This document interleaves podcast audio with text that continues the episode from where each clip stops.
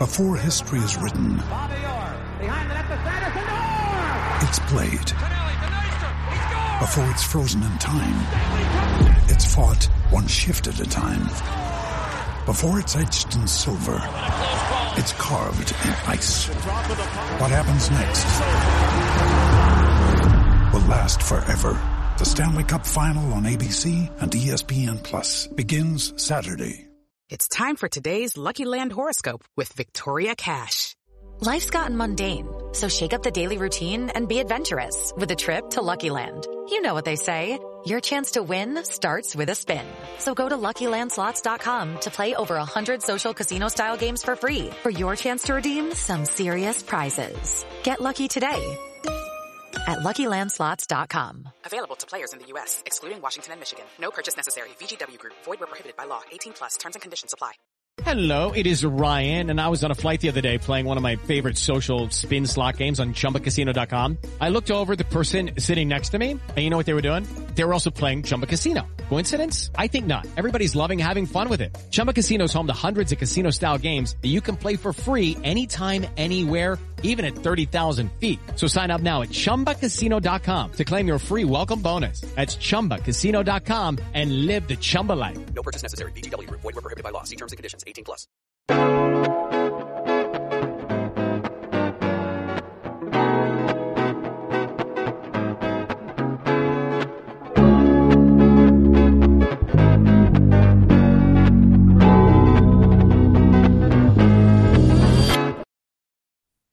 Hello and welcome to this week's episode of Rugby World Cup Weekly, our flagship Rugby World Cup 2023 review show.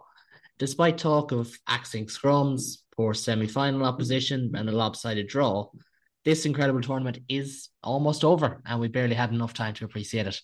So, joining me tonight are two contrib- contributors who need no introduction. Welcome back on to Tom Coleman and to Ed Price. Here's Caolan. Hey, uh, evening, Kane. Evening, evening, Tom. It's always good to have you on, lads, as always. And we will start with Ed's Nation of England in the tense semi final, I suppose you could call it. South Africa, hard fought, dogged 16 15 win.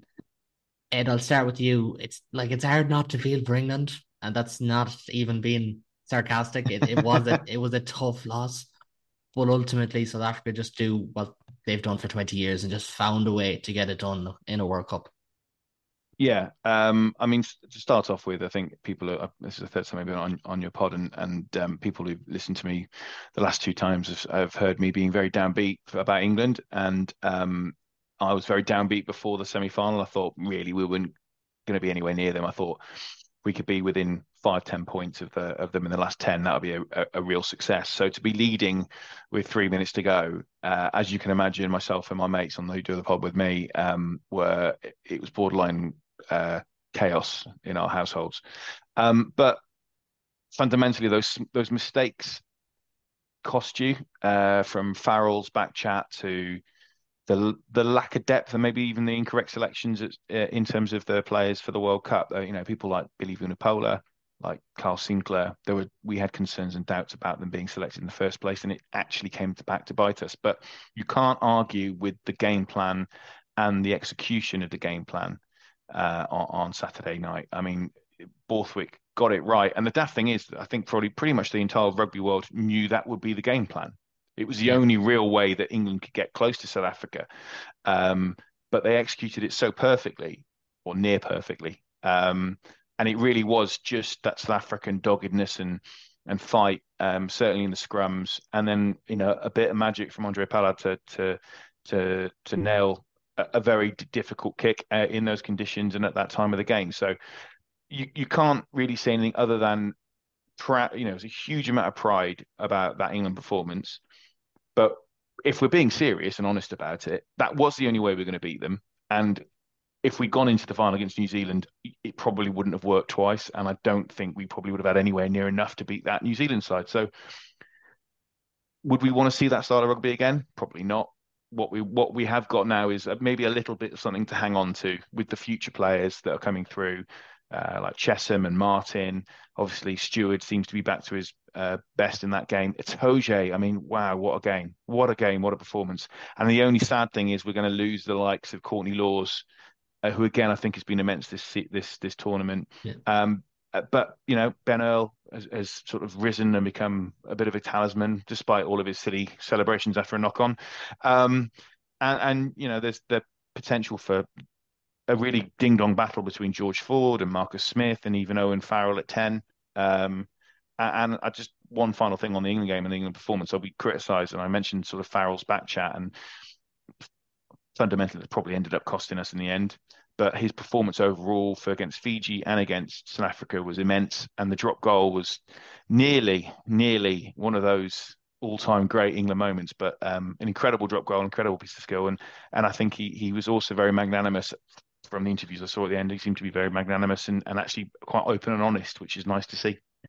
Yeah, absolutely. And it's kind of something that gets batted at Owen Farrell that you can kind of be combative in interviews. We've seen it with think it was Sonja McLaughlan about two years ago where it was he was really standoffish, but he did take it on the chin. And I think he knew that was England playing at their absolute max and they just got beaten by a better a better team overall. Maybe not on the night, but but overall. And that's what happens. And Tom, one of the big things that decided this game was was set piece. And I'm gonna quote Jeff Neville of Provincial State of Mind. He says scrums don't matter until they do, and that was the general rule of this game. Ox Nché in particular showed his class, but it just it highlights.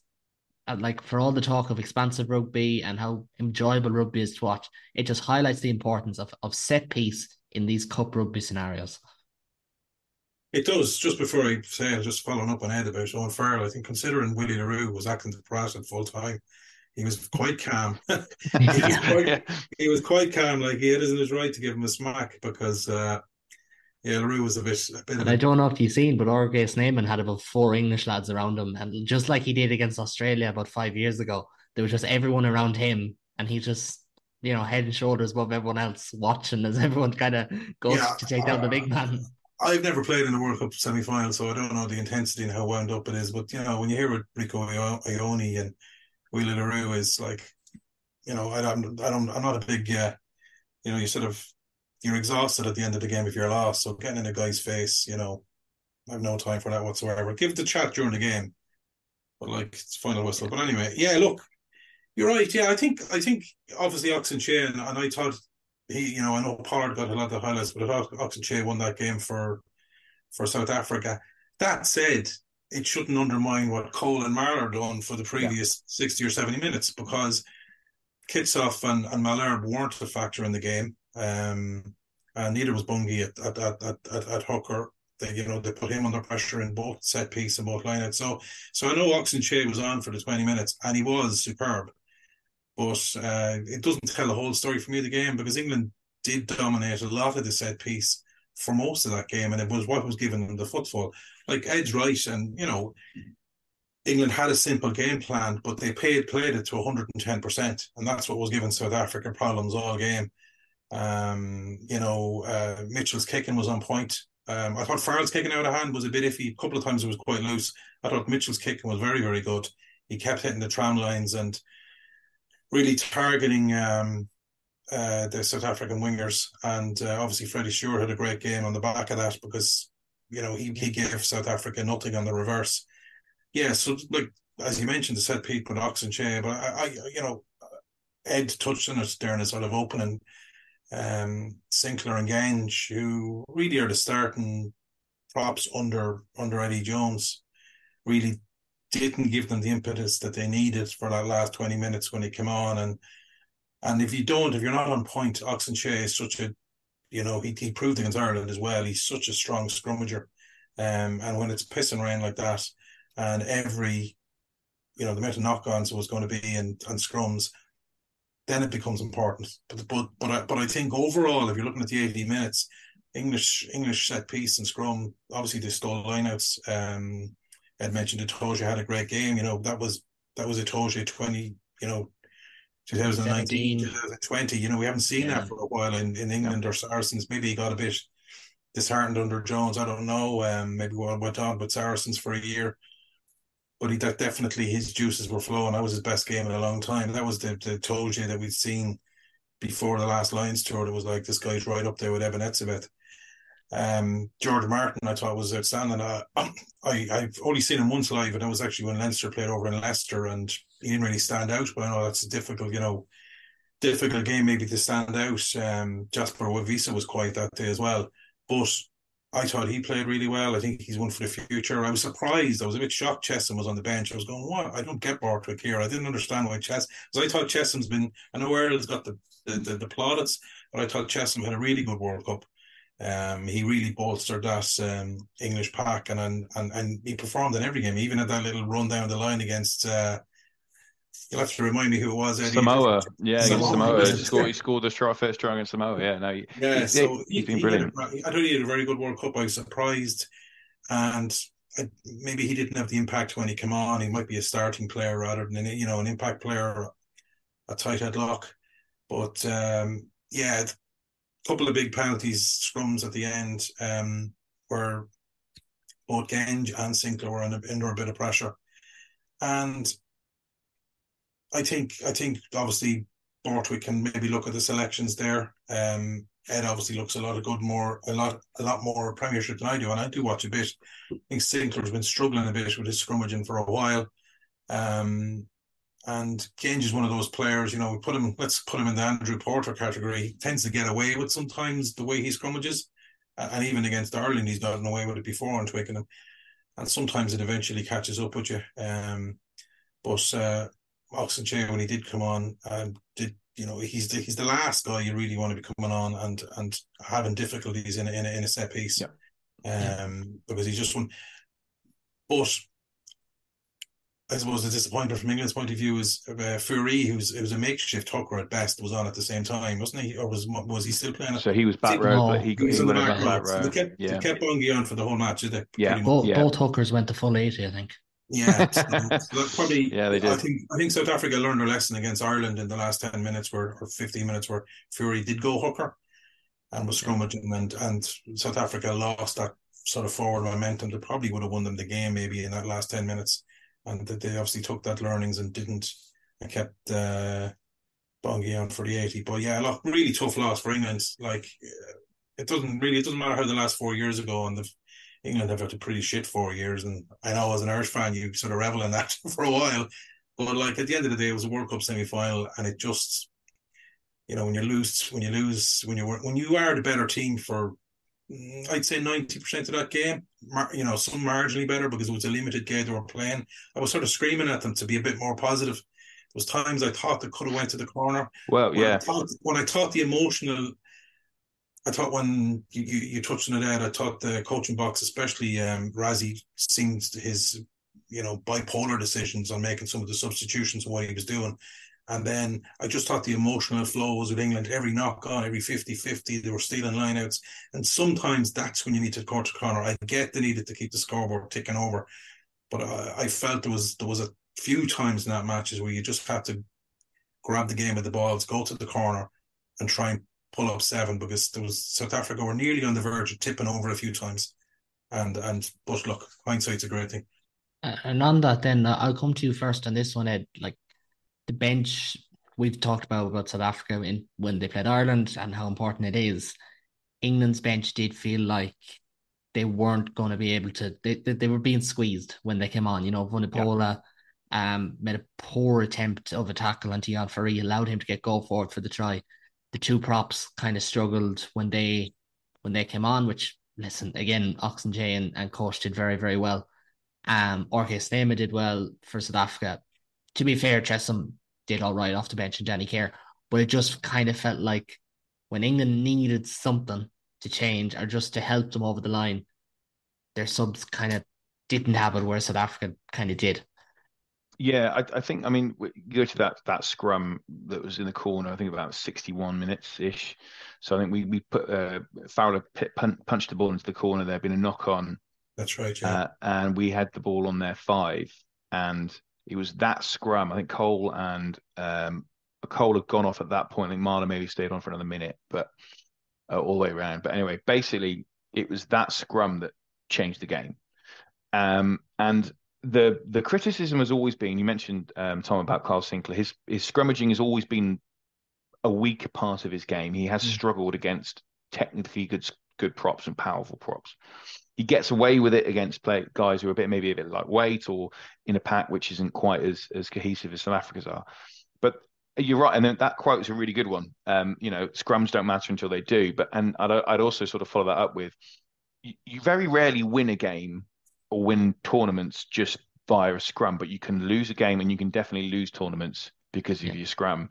And and you're right, uh, Kellen. The, the um, the substitutions that England made, I felt they were the right. They, I thought it was the right thing to do. You know, South Africa were panicking. They were taking people off left, right, and centre, and and England, they were a bit more measured in terms of when they made the substitutions. But the key ones for me, obviously, Sinckler and Genge. I mean, Genge, I think, struggles because he's having to pretty much scrummage two props at one point because Sinckler was so poor. And then uh, and and then the other one was Vin Vunipola. Um, I mean, he wasn't on very long, but he, he, his his unfortunately his contribution was almost entirely negative. He came on early in the in the first half uh, as a blood replacement for Curry, and I think the first thing he did was give a penalty away. Um, mm-hmm. Came on in the second half. First thing he did was put up a really poor tackle, as you mentioned, on Fourie, and then gave another penalty away and made mistakes, and then obviously knocked on at the end.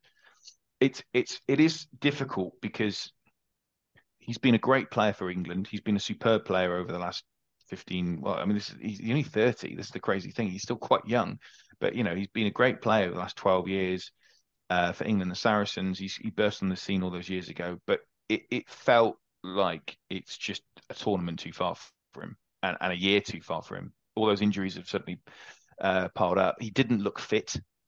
I mean, mm. when he came on, when he came on, I can't remember if it was the first or second time. I think it was the second time he came on, and he, he looked carrying a bit of timber, which frontal now, like a prop. Yeah. yeah. yeah, and that's that's the thing. You know, you think of Billy Vunipola as this big, powerful machine, and he just didn't look like that. And um, I think the other the other issue was that outside of Mitchell, again, Mitchell had a great game. Very good. One one poor kick uh, in the first yeah, half where he got it a little bit wrong, but other than that, I think he was absolutely superb. And but we didn't have the depth at scrum half. And that's not really Care, Care or Young's fault. They were pretty much the only ones we had because of um, of Van Poortvliet's injury. But um, although ironically that let Mitchell in, but we we just don't have that depth in England at scrum half at the moment. It doesn't feel like it. Um, and then the other bit I think was probably a mistake was I probably I probably would have taken Jamie George off um, just to freshen up that front row. Um, and it was interesting. I think in the, in, in the last uh, couple of games, we've seen some of the the most amazing bits of rugby you've ever seen in your life, but equally probably the worst line out throw in the history of rugby, yeah. and also the worst kick to kick to touch ever in a game. it was very in a quarterfinal. For, you know, it's just almost ridiculous. Some of the some yeah. of the most amazing play in the world, but also some of the work. Like literally, you would struggle to do that on Gloucester three on a Saturday in a park pitch. It was that bad. Um, I, I, I think overall, with when it comes to England, the the and the the selections, etc., it was always going to be that last tournament for a lot of players. I mean, I've got in front of me. Uh, so Jamie George, Dan Cole, Joe Marler, Courtney Lawes, Billy Vunipola, Danny Care, Ben Youngs, Elliot Daly, Manu Tuilagi, Jonny May, Owen Farrell. They're all f- over 30. You then got Kyle Sinckler and George Ford who are 30 as well. Um, that's a lot of players to yeah. replace. And a lot um, of games, especially in fact, like Farrell has played over 300 games. Even if he looks in great shape at the moment, mm. eventually that's going to catch up on him. And it could well catch up on himself and Ford at the same time, which would be the ultimate disaster if they lost them at the same time. Yeah, I mean George Ford. I, I suppose George Ford has had a nearly a year and a bit out with injury. Mm. Now, there's two aspects to that. One, it means he's not been through the mill in the same way that Farrell has. I mean, he's had his suspensions, but probably, but not as much as maybe he should have done. But um, but Ford has had maybe a little bit fresher and also plays a very different game to Farrell. Farrell yeah. is a far more combative player, full stop. Ford is a more traditional 10 where he can kind of sit at the back and direct. Um, I actually think though in some situations, certain situations though, it does now open out to a huge amount of talent that's in the English game that's kind of being suppressed under Eddie Jones mainly. I can't blame Borthwick for this because if you've got six months to change to, yeah. to, to, go into a World Cup, who are you going to go with? You're going to either go full ball. You're just going to use your guys you know and trust, or you go sod it, we're just going to throw this one away, which is kind of what Eddie Jones did with Australia. That's Um, what France did in 2019, to be fair. Like they Yeah. brought in the likes of Ntamack, Dupont, Penaud, um, lads like that in the very first year. I think Audrey could have been there as well and, and Ollivon. And it worked because they had an incredible four years. But also at the same time, they had a very bad 2019. So Yeah. like I don't think Borthwick had the leniency to even go for that. No, no, and I, I, I wouldn't. I think it, it, for a lot of England fans probably may have given him that slack, but a lot, but equally, there's a lot of people only watched World Cup. That's their no, their knowledge of England is World Cups and Six Nations. They don't know about rugby more generally. So it's it's a very difficult thing for you as a coach to say, chuck all these players out, and then you bring in all these kids. We do now have four years where we can actually say, look, we've got 10 players here, 11 players we can bet who we know are probably going to be retiring either in te- you know personally they're going to say oh I'm hanging my boots up internationally or you can quietly move them to the door um but again it's, it's there is a lot of talent I should say that, that you know fundamentally there is a lot of talent here and I, it's not in the same way that obviously Ireland have been doing this already they've been building those players through um you've obviously got key ones like Sexton, who is who is the next player, who is the next Johnny Sexton. It's not obvious at this point, but with England, you could change the style and we could play Marcus Smith at ten now. Um, it's not that's not too much of a leap. He's done it before. We can play him there. Um, I think the bigger issue for England is probably pack front row. Uh, we we are going to have to trust some kicks, some kids basically, and some young guys. Um, and I think also scrum half, we're just going to have to play around and find that. We might find it. Alex Mitchell could be the scrum half for the next five years. Could be somebody else we don't know about yet. You'd, you'd hope, just from the outside looking in, that the I'm not saying England don't take the Six Nations seriously. Well, it, it, from perception wise, Eddie Jones seems to continually, or under his tenure, seem to you know the Six Nations was just like a, a, a always a step, a stone, sort of a stepping stone. Yeah, and you would hope, I presume English fans would like just to get back to the basics as well as going, you know, there's the Six Nations there to be won, you know, because if they if they uh, you know they're good enough to be challenging, you know, four wins out of five, and they're in they're in, in a shout for a championship. You know, he won it the first year, and after that, he seemed to, I don't know, if, you know, it was continuously bad results, but and then he brush it off. But yeah, you'd you'd, you'd hope England would get back on the saddle there first. Well, I mean, to, if to win the Six Nations now, you have to beat. You're going to have to beat Ireland, France, Scotland, Wales. I'm not really worried about, uh, and and Italy. Right? Let's be let's be honest. Italy, they they've done well, but they've seemed to have fallen back. Um, but you're going to have to beat Ireland, Scotland, France back to back or near enough back to back, which is basically a World Cup. Think of it. If think of it, if you think of it that way, it's a quarter semi final, final. And I think that's how England should look at it. We basically build, we build into the, into it. We've got to try, or you go for France. Say, so we've got France first game or whatever. You just go right. This is our final. Hit that. Then next week, that's another final. Hit that. It's about winning mentality, and we haven't had that in English rugby for a while now. Um, and I looked today at the stats. You know, I think uh, Borthwick's won eight, lost seven of his internationals so far. Mm. Um, you, you can give them a bit of leeway. Hopefully, going into the next Six Nations, at least, I'd like to be challenging with Ireland and France. That's rather than worrying about, are we going to get a win against Italy or Wales, which would be nice. Being Scotland again would be lovely because it's been a while now and it's really annoying. It's funny you say that. I just looked it up here. Like England start with Italy away, then they've Wales at home, and then you got that rest week. Mm. Like that's a good start for Borthwick in 2024 compared to say Ireland and France is the opening game of the Six Nations. Like he's got a chance there to. He'll probably have a little bit of wiggle room to experiment and try some things. You know, you'd say. I'm trying to think of a good example, but maybe you see maybe Curry, Willis, and Earl as a back row, for example, or maybe a Ludlam, and just try different parts and see what works. And then by the time they play Scotland in round three, they'll have an extra week to prepare for that and then they'll have an extra week to prepare before they play Ireland. There's no reason to suggest that he can't tweak a few things, you know, every little bit over over the four years, and still be competitive because he's shown they can still be competitive even if it's not entertaining rugby. Still competitive. They still got to World Cup semi final and ran the possibly tournament favourites to what three minutes left in the game. Yeah, yeah. I, I just think with with England as well. I mean, there has to be as I, as I mentioned at the right beginning, I, I, we need to have a little bit more to our game than just always relying on an amazing kick chase. Um, and, and, I think that's that was always the worry going into this tournament. Look, fundamentally we can play those conditions probably almost as good as anybody, if not better than anyone else. We can play those horrible conditions really well, but it was very telling when we suddenly had to throw the ball around in the last two and a half minutes. No one had a clue what they were doing. um. There was almost no yeah. plan. There was almost no plan. You could clearly see it was like, right, we just got to kind of hope South Africa do something stupid, and then we get a penalty. And and and that was very telling. Um, and it was very similar against um, uh, Samoa in the group stage and Fiji as well. Really, actually, if we once we tried to start throwing it around a bit, we did look a little bit lost.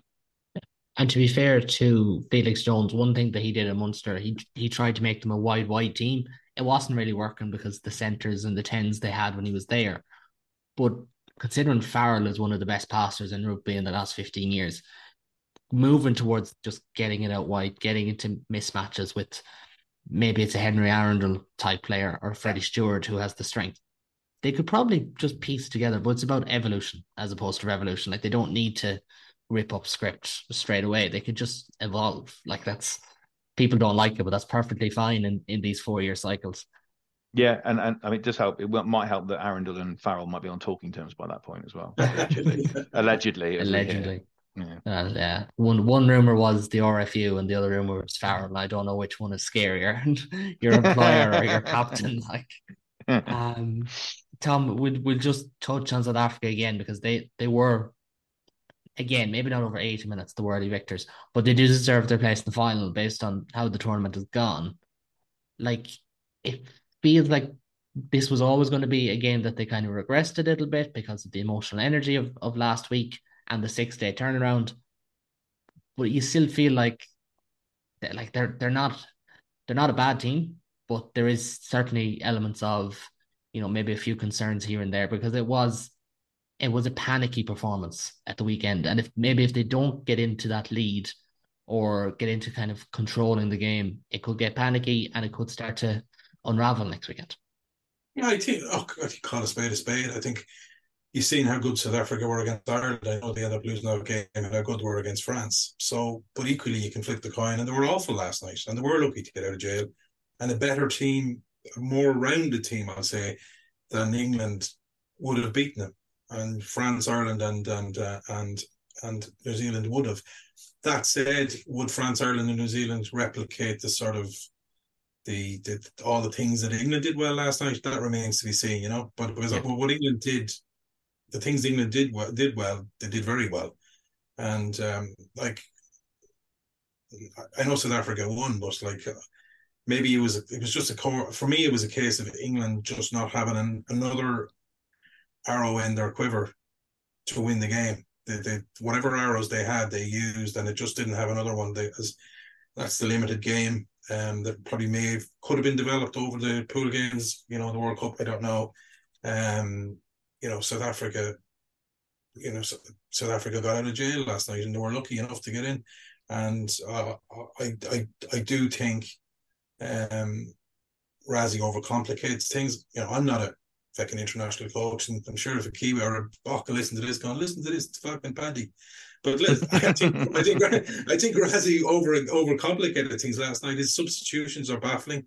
Taking Etzebeth off forty minutes into the game. That like, that had to be a lineout decision though, because like to be fair, Mostert calling the lineouts wasn't really the issue, which I understand. I'm kind of going against myself here. I, I, I, it was the throwing. I'm putting across it here. You've only so many lineouts in the game. Ebenezer is probably yeah. the best second row, best tight forward in the last ten years, and you take him off. He t- continuously takes Kolisi off. Yeah, like, that, that one I don't get. Which is, you know, this this you know, people have seen Kolisi in the pool stages and, and other matches where he, even his ball ball handling skills, where he can pass out the back, he's got a skill set that he may probably made a mistake not starting Wiese over Duane Vermeulen. Duane was anonymous in the game. He was supposed to be there for that. Uh, obviously, South Africa thought we are going to maul England, and England's maul defense was outstanding. They've never oh, totally absolutely ridiculous. Like, the, the Toji and Lawes had a different level game on that. On that, the, the more defense, it was clearly they targeted it. You could tell. They yeah. they, they they they really targeted certain they just things. Like, splintered it like they just came straight through it like it's what I told you did when Saracens were in their pomp he would just come straight through sack the man he'd get his hands on the ball and you're going nowhere mm. or maybe not on the ball but on the man and like it was the one in the was in the first half in the right hand corner or second half. Mm. That was phenomenal. Yeah, It the was first half.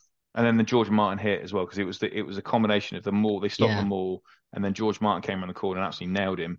Um, and that's where that's basically the the the, the, the South Africa try very cleverly, and this is why South Africa are world champions and why they are in the finals because they are able to adapt. You know that in the first half, mauled it, mauled it, mauled it. Second half looked like you're going to maul it, peel around the corner, expose Vunipola and the fact that he doesn't he is often, you know, with that first minute, he's not concentrating. Um, and then you're over the try line. Um, you know, really clever, very clever um, uh, play by South Africa. Yeah, I, I think also that Kriel and De Allende were so quiet. They had no Very. effect on the game for at all. For two guys that have probably been the form central partnership in the World Cup, um, just totally nullified. And you're right that, that you know I hate picking on Billy, but you know his his both his cameos were awful. Like that bit where he's he's sort of standing at the back of the at the maul. You know he's he's nearly meant to be touching the maul and ready for that snipe. He really had one job and he fell asleep for a split second against the back row. Deon Fourie isn't exactly Ardie Savea. You know he's 38. You know I mean? He's not. he's not. He's our Josh van der Flier. He's not that quick. And Billy just fell asleep. And but it, yeah, he just looked a guy that just didn't look switched on at all. So um, yeah, look, South Africa. I, you know, I'm, I'm sure there's plenty of Bok fans if they if they're being honest about it, realize they got out of jail last night and their performance was poor, and they didn't adapt to the conditions. They didn't adapt to England's press. They Didn't ad- ad- adapt to England's aggressiveness. I just think England ran out of ran out of weapons to, to to see it over the line, or there was a lack of belief and a lack of a game plan that's been there for a year that just didn't give them that extra string in the bow that they needed. I know I'm coming out with all the cliches here, but you just yeah, it's just uh, look they're in the final. More luck to them, but uh, they'll they'll have to be a, a lot better than that to beat New Zealand. Yeah, they will. And we'll move on to New Zealand now because they were okay, maybe they weren't as at hundred percent like they were against Ireland, but they were really, really good. It was a very entertaining attacking performance in particular as they of course returned to the final after that 44-6 win over Argentina. And I'll start with yourself, Tom. Like it, I know it wasn't much of a contest and people were disappointed in it. But New Zealand were very impressive. And like it there is a lot to be said about a team who finds form at the right time. And this at the business end of the tournament is exactly when you want to be finding form. Contest is doing a lot of the heavy lifting here because as frustrating, you know, England came into the World Cup and, you know, we all knew England's form was quite poor coming into the World Cup and how frustrating Argentina were in that opening pool game. Well, this was it multiplied by five. They were they were awful. And and New Zealand unfortunately won that game somewhere between second and third gear. Like it was over 50 missed tackles by Argentina. I know the missed tackle stats can be a bit skewed because you have shooters and people trying to push you back inside, but like even when the stat is that high, that says a lot. Um, they looked like a team that was happy to get to the semi final, and that was it. And I suppose getting the cliche out of the way, you know, sometimes with Argentina, their passion and this and that, you know, the, the whole Latin that was non-existent either. There wasn't a bit of fight. They didn't get in New Zealand's faces. You know, even Lavanini was keeping his mouth closed. You know, so I, I don't know. I, I, I know there was times during the games where they felt a little bit frustrated with um, the referee. Um, I, you know, I know Montoya was was not happy with, with, with Gardner. I think they were hard done by in certain key elements in the first maybe twenty minutes. But yeah, as a contest, contest it, it, it wasn't. Uh, New Zealand won this game very very easily. Um, and on the back of the four quarterfinals last week, it was a it was a very disappointing semi final. Like all four were fairly competitive to varying degrees. They were all good matches, like intriguing, entertaining. We didn't know what was going to happen till till till the end, but this one was a complete blowout, and um, that's not New Zealand's fault. Um, but in some ways, it's fallen nicely for them. Um, they obviously spent, you know, whatever it was, nearly three hundred tackles against Ireland to get that game before playing South Africa. Like they'll they'll bite your hand off and come back and bite your other hand for that. That was just you know, people might say it's not ideal prep, but like I guarantee they'd rather not have another 250 plus tackle games to make again before they went to play South Africa in a World Cup final. Um, as for New Zealand, look, we all know we've all grown up looking at New Zealand at different ages. When when the ball is going forward on and there's no slicker team in World Rugby, they will absolutely destroy you. Like they're top of the try scoring charts for no reason, for for for a reason, and because when they when they, they're ruthless when they when when when teams aren't playing full strength or, or, or aren't at it, and Argentina just were so far off the races. You know, um, we mentioned Bath earlier on, or we were talking about Bath, and uh, in the Premiership pre-pod, I remember Leinster going over in the Heineken Cup playing Bath, and it was sort of that sort of a game where just not at the races at all. So uh, look, it's very hard to read into New Zealand. We'll have to look back at the Ireland game for sort of form on, on what they have to do to beat South Africa. And I'm sure South Africa will do the same thing and maybe look back against what went wrong against England. Um, but South Africa will learn a lot more from their semi final than New Zealand will, because yeah. it's it's it's near near impossible to analyze, you know, where they're at um, on the basis of that game. Yes, the quarter final, but that game was just a one way traffic, unfortunately. Yeah, no, it was, and it's probably even an added luxury to New Zealand that they'll have that extra day advantage. You know, the fact that it was kind of set up that way, you know, it, it nearly always is in terms of the draw, but that they whoever came out of say um New Zealand and New Zealand and Ireland would probably get that extra day's advantage if if they they won their semi final. But at the same time, just looking up here as you were speaking, it basically makes no difference in the last couple of finals. Like every second one has been won by the team with the day less advantage. So maybe it's it's one of those talking points that, that doesn't need to be there. But Ed, as as Tom touched on, there's no better team with go forward ball and with acres of space at times than than New Zealand. Like it, it was still impressive in the manner of how they got it done. Like I know they finished with 14 men. Some people were joking about that as well because you know Scott Barrett got a very a very suspectly lazy yellow card at the end. Yes, yes. Um, but like their ability to just hit that gear, put the foot to the throat, and have the game won by the hour mark. It's it's like New Zealand of old, even if they're they're not the team they were. Yeah, I, I think I, I I did see it. There's a lot of criticism about the game and, and about the, how how one sided it was. Um, and I think fundamentally you you got to just go back and go. New Zealand can only play what's in front of them, and what they played was brilliant for for the first half. For certainly, they just ripped them apart, and they they just had the you know as they put the foot on the throat and they kept pressing. Um, it's not New Zealand's fault. Argentina had no answers.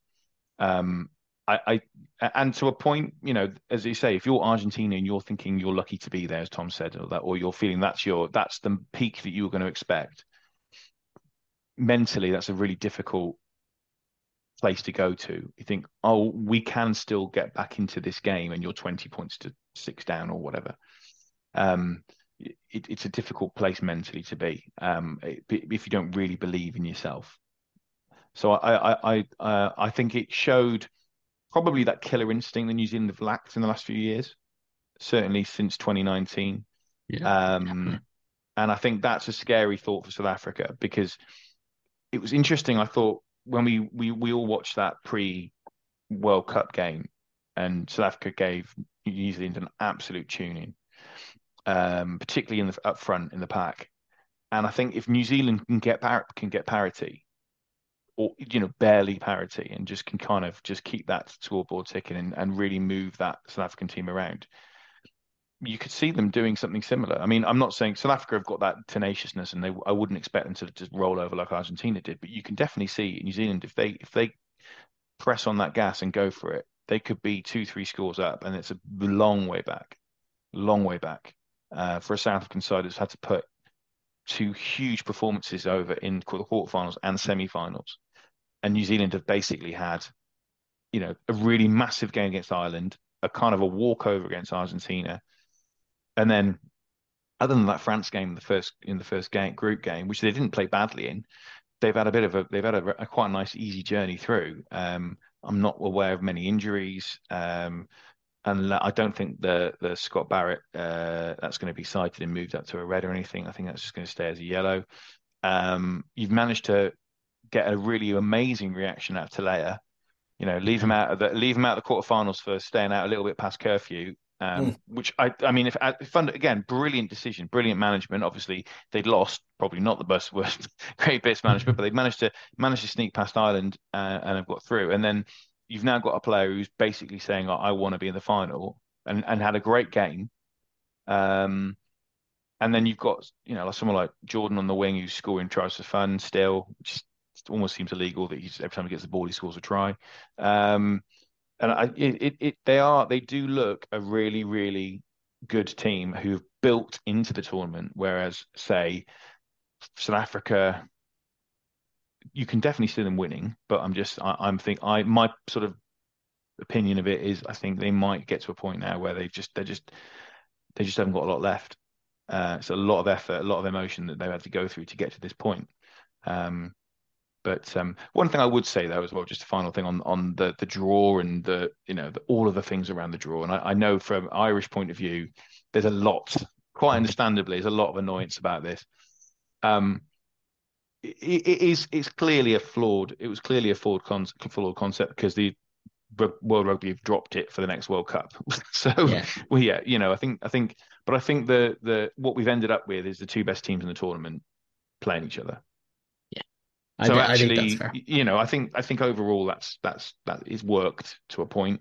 Um, apart from last night, all the other games were really competitive in the in the knockout stages. Sorry, last night. Sorry, Friday night. Um, and and you get games like this in every tournament. I mean, you think I think I think back to the World Cup final in 2000 and sorry 1999 and France just got blown away by an incredibly good Australian side or um, you know you go back to um, 2000 and uh, well, even even 2003 England France.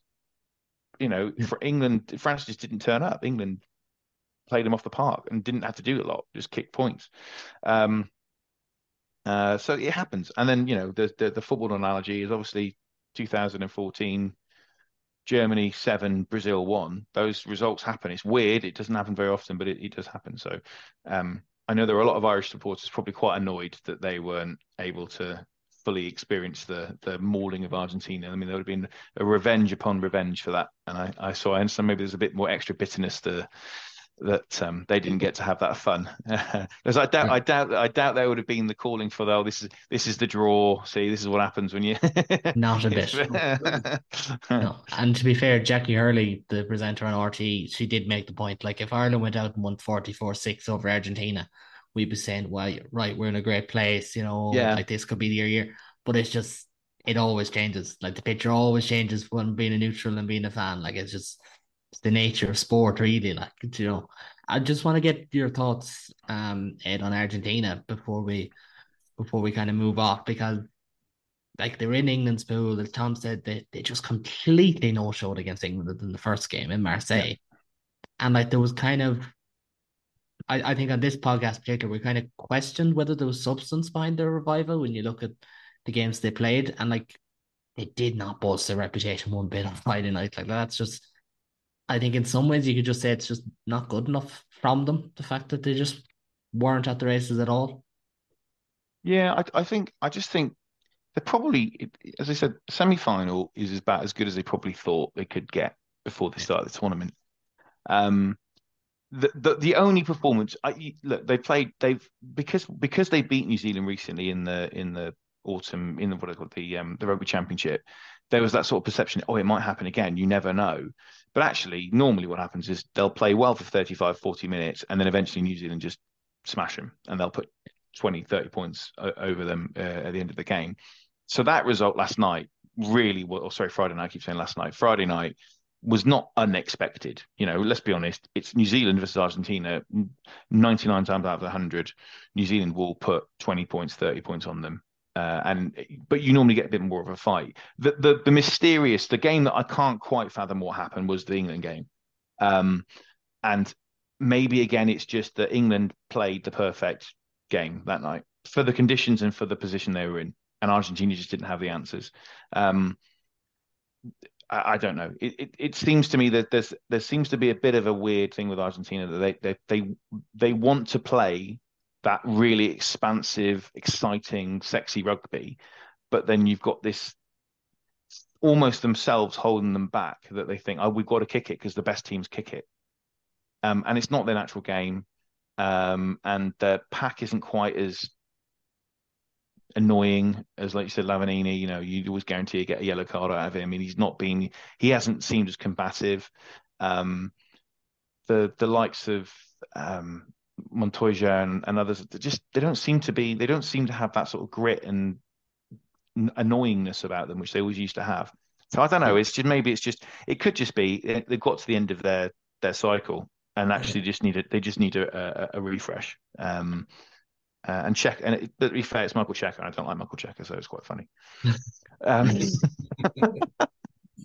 I, I was there. I was in Croke Park at the top of the Hogan stand in 2009 when Leinster had handed handed us our arses. So I can double down on that. be honest, um, just, mine's mine's from as an as an England fan in 2015, and just seeing Cheika's smug face um, as they knocked us out of the tournament. Um, I was, yeah, it was nice to see him get handed uh, a, a bit of a thumping.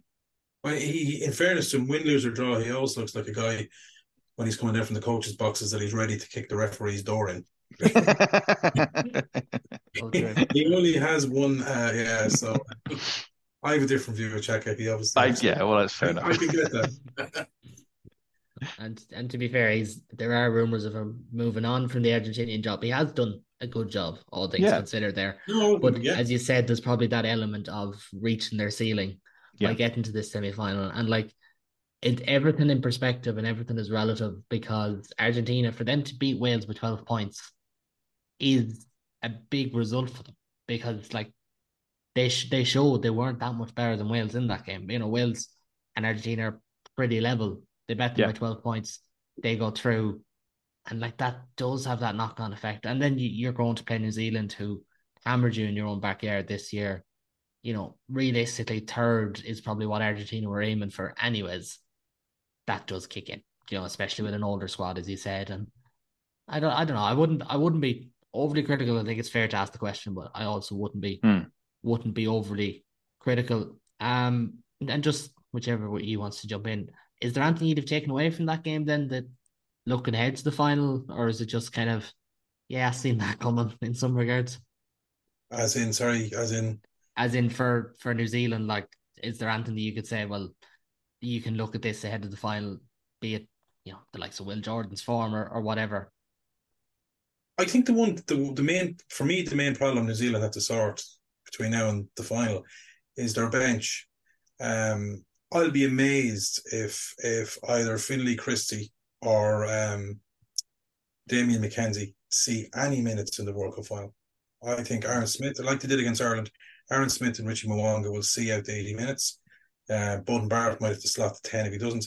So therefore, so what New Zealand do with their bench is a big thing for me. I think they literally have a 21 man team at the moment because I, I really, a barren injury, I can't see those two guys getting anywhere near the pitch unless the game is out of sight. If that game's in the pot, and that therefore substitutions become a factor, then they're only coming on when the match isn't a factor.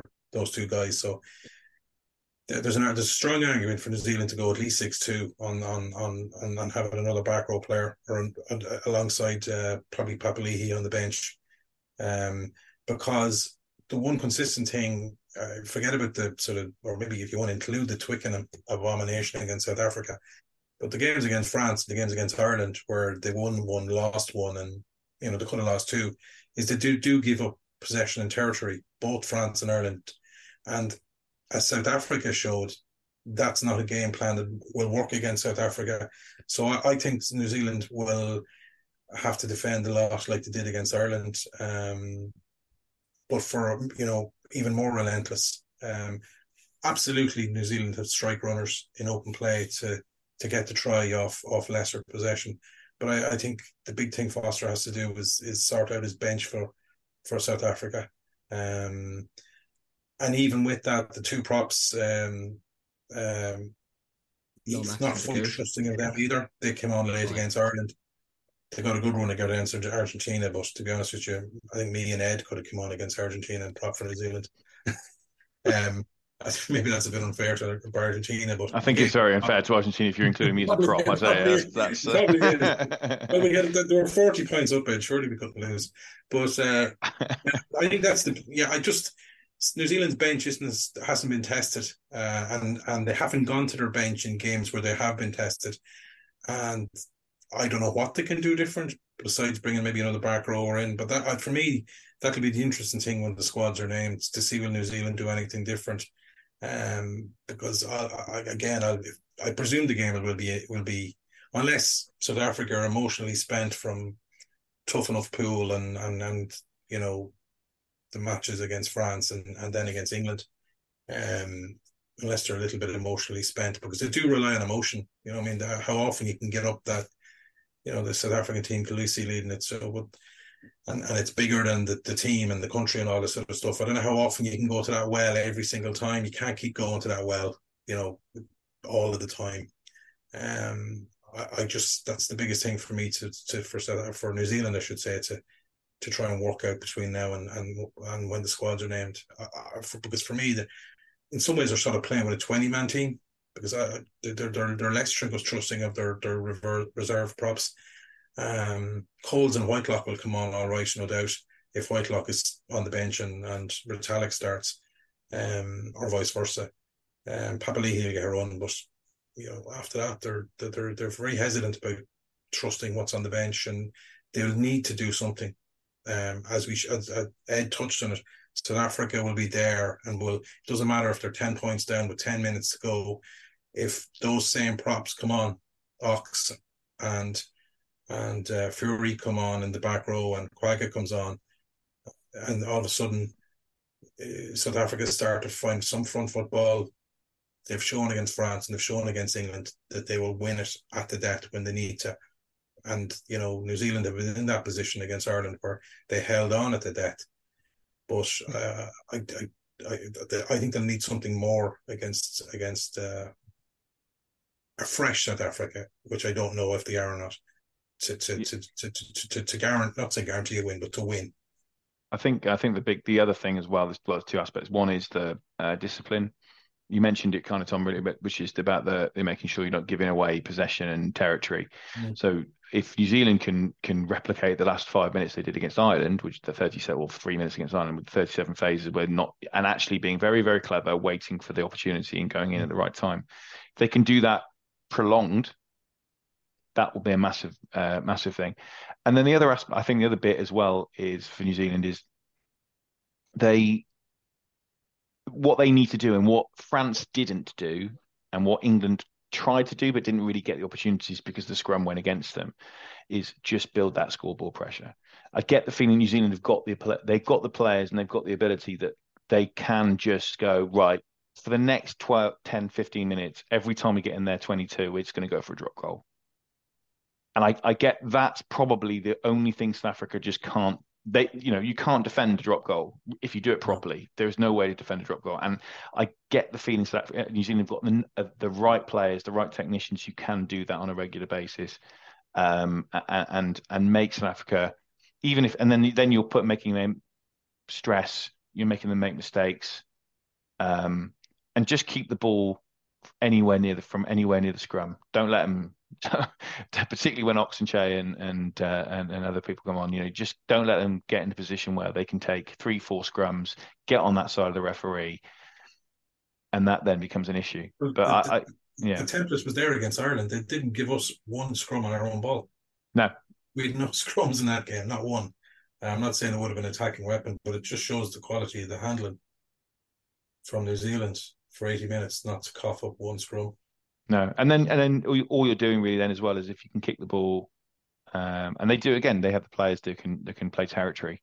Um, it, it, it's a really fascinating final. I mean, the fact that you've got the two most successful nations in World Cup history playing against each other, one of them is going to end up with a fourth World Cup. What it's pretty cool. Um, you know, it's it's like, and the fact that the last time they played in a World Cup final was the Mandela final, and I imagine New Zealand will be steering clear of any catering outside catering um, this time. Um, um, it's it was the outside. Um, it was the outside. Um, I can't think of the right word. Not jeez, I can't. I can't think of the right word. But it was the outside perspective. Really, they make their own food. You know, rugby values. They're all in the kitchen. They're cooking their own dinner and Well, if they can move a Land Rover, they can definitely chip in and make a make a bolognese, can't they? They they definitely did some damage to that car with the way they, they moved it as well. Like it was. I just like the idea that I just like the normal, idea the bloke was stood there with it, where it's like, "I'll, I'll move it, lads. It's fine. I'll move it." No, no, no, no, no, no. You wait. We, we've got this is going on TikTok. TikTok. You have to wait now. yeah, some some poor young lad with a tripod having to film it, like just not necessary. New Zealand, I won't say bashing. Rugby values bashing aside, as you said it, like the only final between these two sides was 1995, which, which seems crazy, you know, Mm. because it, it feels like it's been the rivalry of the last 40 or 50 years. South Africa have never lost a World Cup final. Um, New Zealand, that's the only World Cup final they've ever lost. Yeah. Like there's there's so many different parts. I'll start with yourself. Like, which way do you see it going, and and and how do you see that game being won? Because, I mean, in reality, there's about seventeen different ways this game could be won or lost. Yeah, I think New Zealand won't do what England did. They won't. They won't just kick and and put pressure on the wings. They will play because it's New Zealand. Um, I, I my feeling is I I tend towards New Zealand just because I think as this tournament has gone on, they've improved and improved, and improved. Um, you know, even daft stuff like the hammering of Italy, the fact that they didn't stop. That, it, that as soon as they got because normally what happens you get to 40 50 points you make your substitutions the tempo's lost people start doing things and they knock it on and they didn't do that. They just kept going. And i know New, i know italy caved and gave up but that i that was the game i thought oh hello. They might be interestingly this could be interesting particularly when they get to the quarterfinals. I think they got very lucky you know and i'm not just saying it because i'm on your pod Caolan, but that they they did get very lucky against ireland i think um it was a couple of decisions a couple of a couple of errors uh, ended up getting putting going their way. But I just think they've got so many attacking threats, um, and I think if they can if they can build a score, that's the thing. If they if they can build a score, get 10, 12 points ahead with 20 minutes to go, I think it's asking a lot. For even if you have the, the the the bomb squad and all the rest of it come on, I think it's asking a lot for South Africa to to chase that down. If it's tight, if if we are talking one score into the last ten minutes, I might tend towards South Africa just because of they they because they've done it. You know, they've done it against France, done it against England. And there's always something to be said for a team who's just been there, done that, and they had to do it the last World Cup as well. Yeah, against Like, Wales. it was it was against Wales, and even the the first half was was cagey enough against England in that game. I know they they pulled clear eventually, helped by the um was it Kanyuam who got the the try? Oh I yeah, Lacanu one? on one, and then Kolbe finished off at the end. Yeah, so thanks like for that. thanks for reminding me. and that's, that was not my intention. Tom should Yeah, have jumped in there and saved the day, really. But like it, it, they do have, they've had to go and just grind it out. New Zealand, we don't know can they do it yet.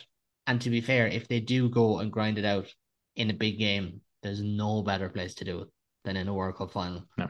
Tom, I'll, I'll come to you as well. Like, which way are you leaning as as of now for for this one? Well, first of all, I'm, the, the one reason I'm disappointed England aren't there, we're deprived of the riveting face-off in the press conference between Borthwick and Ian Foster. that would have been fun. that would have been fun. yeah, chari- Sorry. charisma, charisma, and charisma too. Yeah, I know. So, But, Who's uh, I charisma just two is the bigger question. Yeah, no, it's uh, that would have been uh, that would have been fun. Look, yeah, it's like it's hard to disagree with what, what anything Ed said there. It's it could go several different ways. Um, the criticism I said earlier on about that's about uh, Kolisi constantly getting hauled off early actually might pay off because they've only played two half games basically against France or a little more than a half game against France and against England and you know, there's there's two guys that you you you could argue would be in a you know world fifteen pack if you were to sit down and the three of us name a team. So they could be a little bit fresher than than and they'll need that as well. Um, uh, the weaknesses I pointed out maybe in the New Zealand bench, um, surely I'd say Bongi must be running on fumes at this stage for a hooker, and he's going to have to do another like the whole Fourie hooker experiment against Ireland backfired and uh, you know they called up Am, and he's not nowhere to be seen. And you know, where's the hooker? You know, that's another. You know, what's what's the point of that there? Like, you know, Rassie has made some really weird calls in this World Cup, and he's gotten away with it um, by the skin of his teeth, and and that's another weird one, you know. But he he'll get a free pass because, you know, he'll he'll he'll, he'll he's he's won the games, but um, that that we've been saying for now a few weeks that might come back and bite them in the ass. If Bongi gets injured during the game, I think that's that could be the game nearly gone. Um, well, I mean, he, he meant he, well.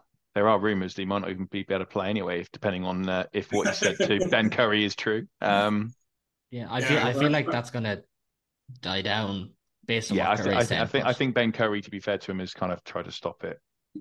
I think he said, "Look, there's no point talking about it. Let's move on," which seems fair. Yeah, I've heard, I've, I've seen online a lot of Afrikaans translations and lots. yeah, there, there's some very desperate Afrikaans translations. Um, yeah, yeah so the balls, the balls in the the balls at the side. Apparently, that's that's what he said. yeah, yeah. So, uh, but yeah, look, I I slightly favour South Africa, um, but not by a whole lot.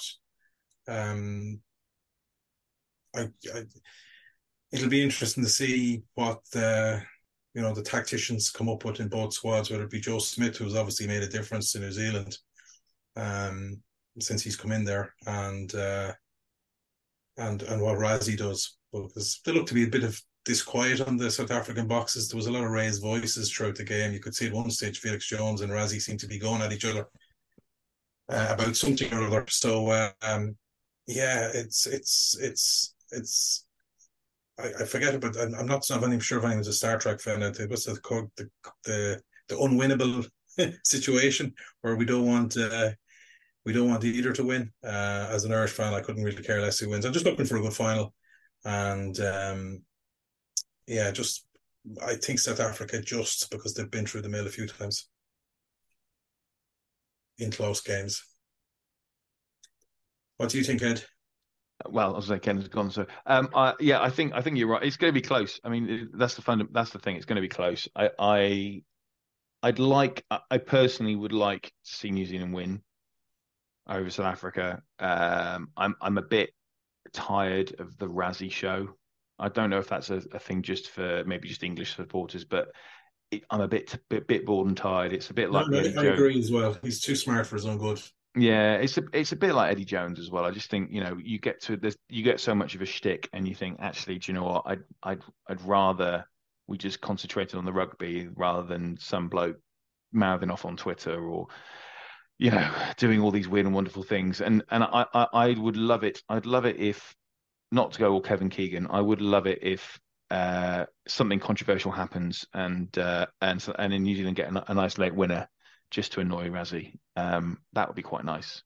But actually, what I really want is a really good final. Well, I mean, if we can get if we can get something close to how good 1995 final was, I'm old enough just to remember it. Um, anything as good as that would be nice. Um, I think um, we're, we're, we're due a we're due a good a good World yeah. Cup final. Go, going after sort of a Kiwi journal during the week was a bit, you know, I don't know if you've seen that. Yeah, yeah, yeah, yeah. Again, it's just, it's just, it's just, it seems to be, it, it's it, it, I don't know if it's like the Alex Ferguson, Jose Mourinho style thing. He's just trying to deflect, but I just think to myself, look, there's a game of rugby, and actually we talk about rugby values, and a lot of the stuff that's happened in the last three, four years, where the, that erosion of rugby values, you could almost argue that Rassie has been the person that has been the starter of some of that, and I think actually getting back to uh, the the respect for the referees, um, moving away from this idea that every team, everything always comes down to the referee's fault when actually you've got 80 minutes of rugby where you can make you can make a big difference. It doesn't have to be the referee and a scrum. Um, as, I, as I mentioned at the beginning, Owen Farrell has got his own himself to blame for mouthing off at the referee. Um, it's nothing to do with uh, who's hinging in a scrum on the 77th yeah. minute. Yeah, but like, sorry, uh, Kale, it's like the reaction after Dupont. You know, Dupont went out of his own World Cup. He the whole fractured cheekbone. He is literally plastered and everything. You know, I've been over in Paris about the game, a few games. He's the face of the World Cup, hmm. and did that press conference after the game. Yeah, he said it wrong, but there was no leeway there. He didn't sit down like Latin the week after and make a hour long video on fucking YouTube complaining no. about it, showing. You know what I mean? So, you know, the, the whole moral high ground there. Like, really, come on You know, the, the guy was an emotional pitch straight after game, gutted. Yeah, he was disappointed with the referee, but you know, Dupont is normally quiet as a mouse. You know, I've seen we've all seen him for France and Toulouse, and he's he's the he's a top pro. We all know how good he is, and um, if he was frustrated, then fine, I'll give him a pass. But like, it's not like he's he's taking the social media with fifteen different alt accounts. yeah, there's there's no previous with Dupont. There's no no past comments. There's no nothing, and like even I made this point last night when I seen it. Like I can forgive Antoine Dupont, as you said, being the poster boy of this World Cup since what 2021. Like not mm. even just this year, but like the last two or three years. And he's hurt and he had been injured and he didn't have his best game on the night. I can forgive all that.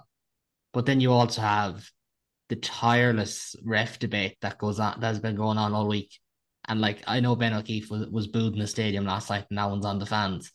But like if you're asking the question that or if you're saying that Ben O'Keefe cost England the game, in front of millions on TV, what do you expect is going to happen afterwards? Yeah, Dallaglio is way out of order. Massively. Yeah, I don't know if you've seen this. Dallaglio is huge, massively out of order. It's just not. It's not acceptable. And and I think that it's it's it. And I'm not saying Rassie is entirely to blame for this, but I think it's a, it is it feeds into this increasing narrative. And again, mm-hmm. you know, you you you want to. I want who I want to win. I want to win. I want the team that doesn't annoy me and South Africa annoy me.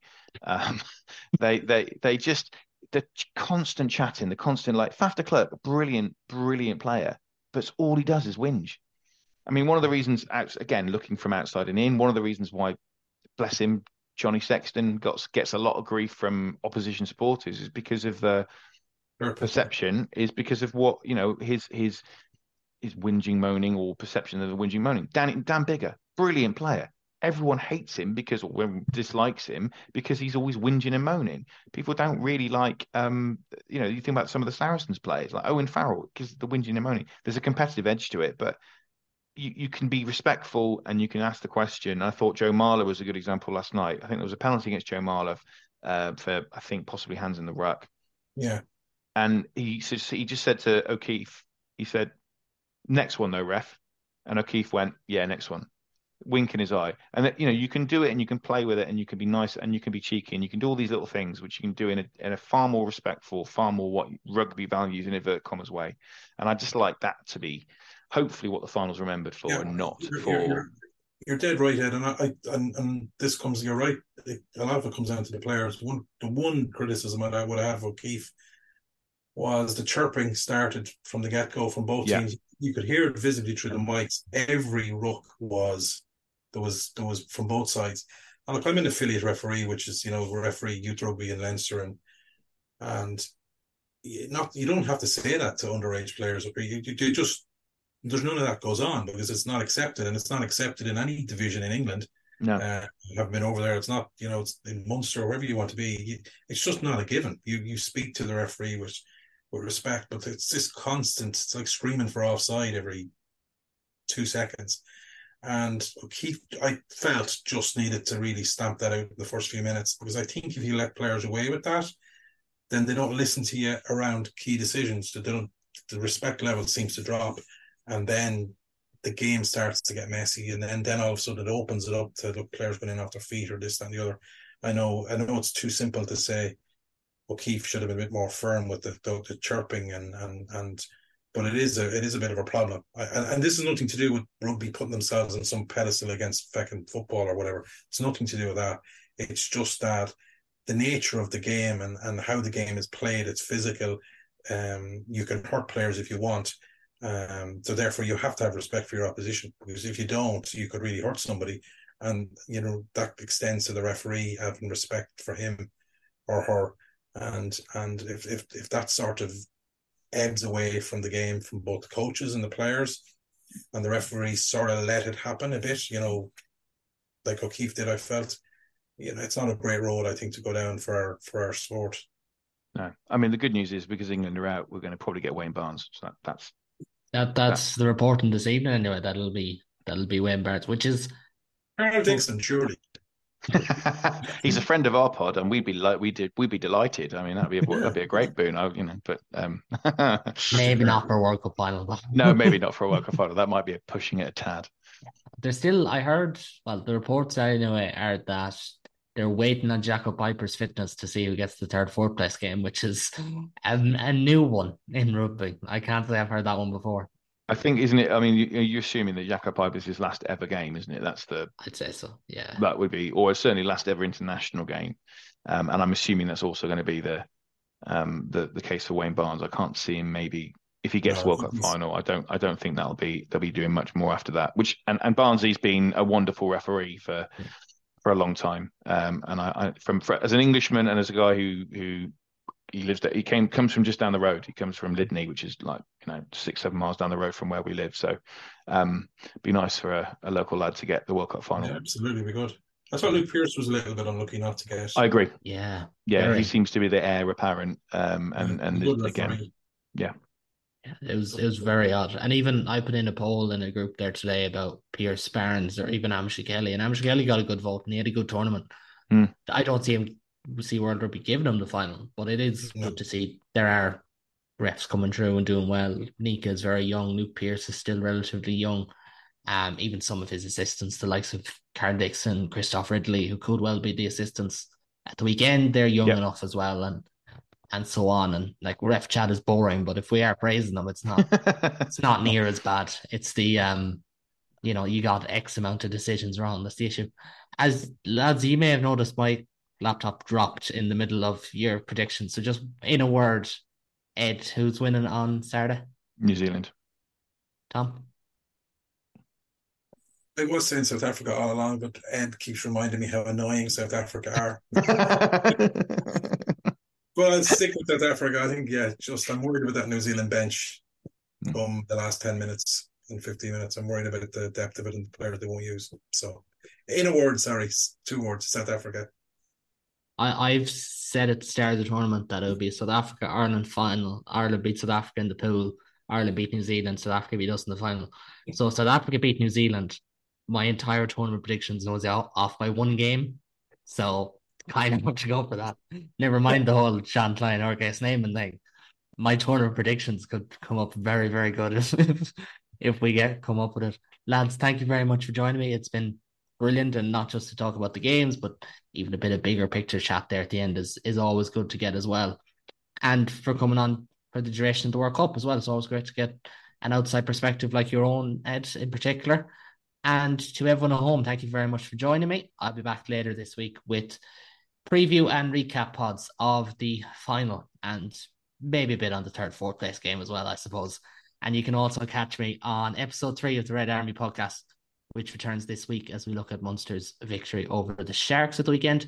As always, thanks at home to the lads for coming on and to everyone for listening. If you like what you see or hear, please do subscribe. You find the links for my channels below as well as the lads' Twitter pages and and so on and so forth for as long as that's around at the very least. But for now, and until next time, take it easy. Sports Social Podcast Network. Hello, it is Ryan, and I was on a flight the other day playing one of my favorite social spin slot games on chumbacasino.com. I looked over the person sitting next to me, and you know what they were doing? They were also playing Chumba Casino. Coincidence? I think not. Everybody's loving having fun with it. Chumba Casino is home to hundreds of casino style games that you can play for free anytime, anywhere, even at 30,000 feet. So sign up now at chumbacasino.com to claim your free welcome bonus. That's chumbacasino.com and live the Chumba life. No purchase necessary. DTW, void, were prohibited by law. See terms and conditions 18 plus.